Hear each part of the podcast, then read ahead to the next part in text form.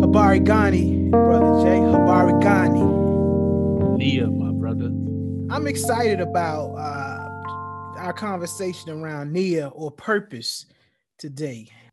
But when you think when you think about purpose in the black community, Mhm.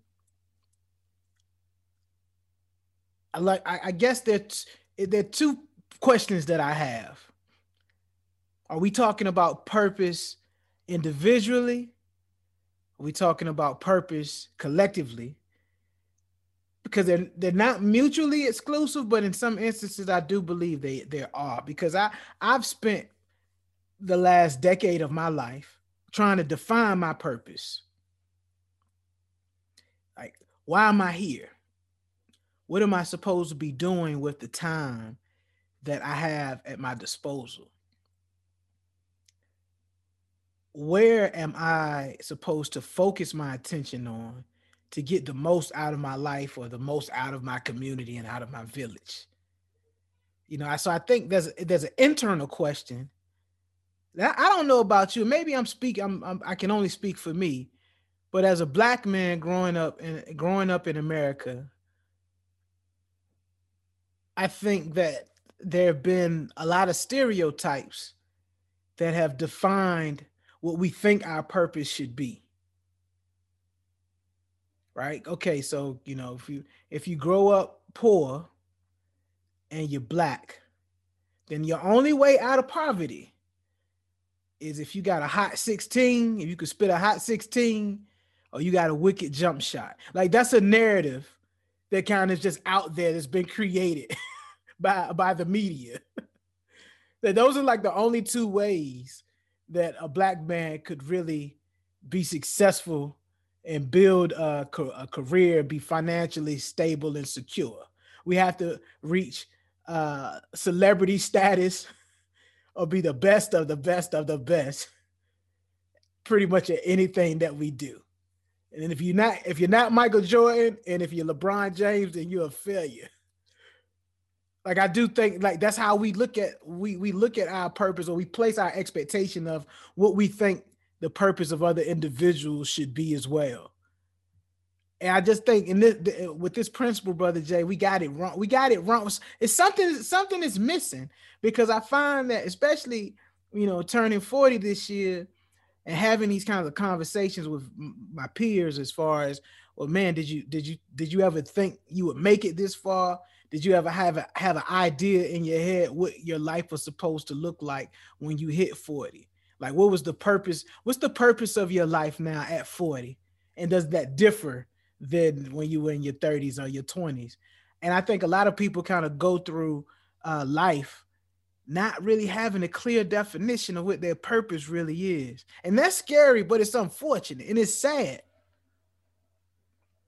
Yeah, I would I would agree, and I think I think with this with this principle, um, I think it's more of the collective. But in order to get to the collective, you have to also work on the individual.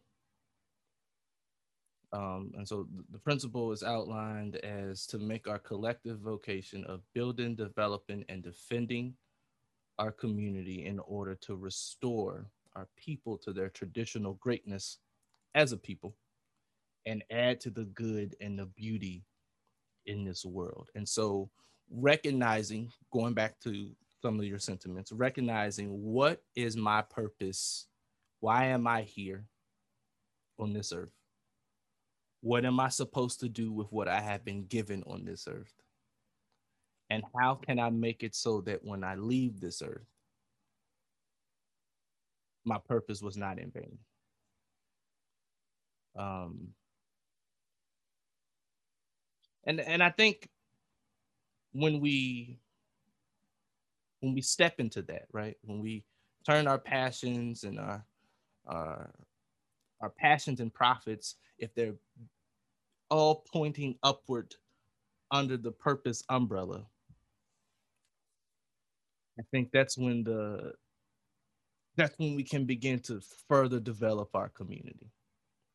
But we gotta know we have to tap in. This this involves some heavy self-reflective work. You gotta tap in to find out what it is what is my life's purpose? Um, and that may be a, a lifelong question. And I think that you find your purpose when you you wouldn't have it any other way in terms of doing something right? Like we're educators by trade. There's there's nothing any environment that you put us in kev we're going to educate. I would agree. I would agree. Right? And i think that's part of our life's purpose. We are going to convert any space we're in into a living classroom to provide that wisdom to whom whomever needs it. And even though you know education can be frustrating, I think it would do more harm if we ever get to the point where we are not able to do that.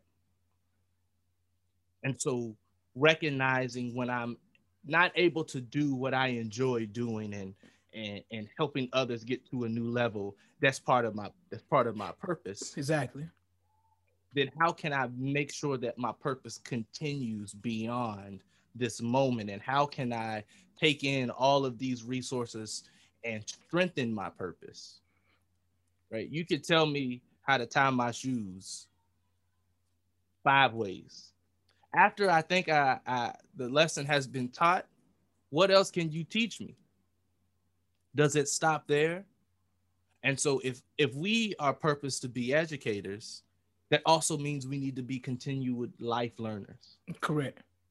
Right. And so we're doing a disservice to the ones we think we are educating if we are not continuously learning ourselves. And and and investing in your purpose. That part. Yeah. It has to be an investment, right? I I was laughing the other day.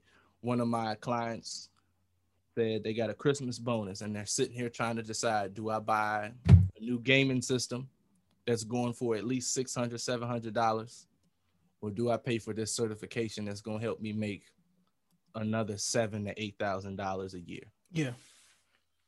And I said, well, what where's the hard part in terms of this process? You know, I really I enjoy gaming. I said, okay, cool. But do you need the latest one?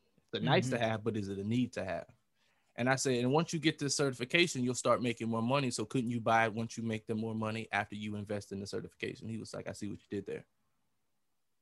And we we got to get to the point where we get away from the material things and get back to the material content.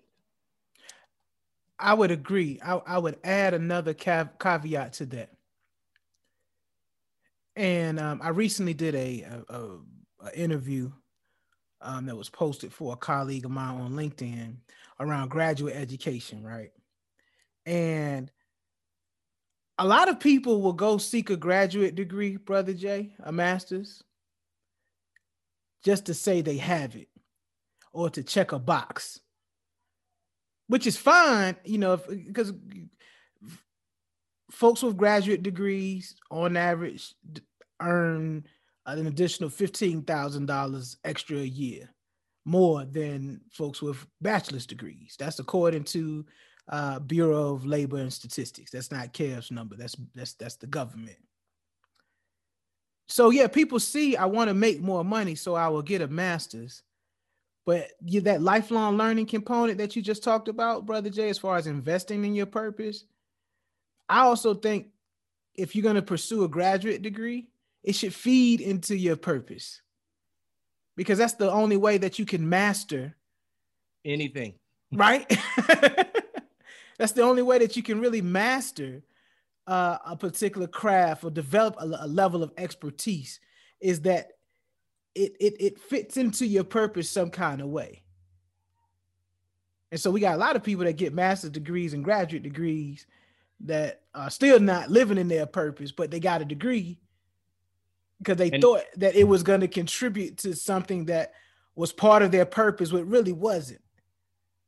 And it's fine if you have a moment of a paradigm shift in terms of what your purpose is. Yeah.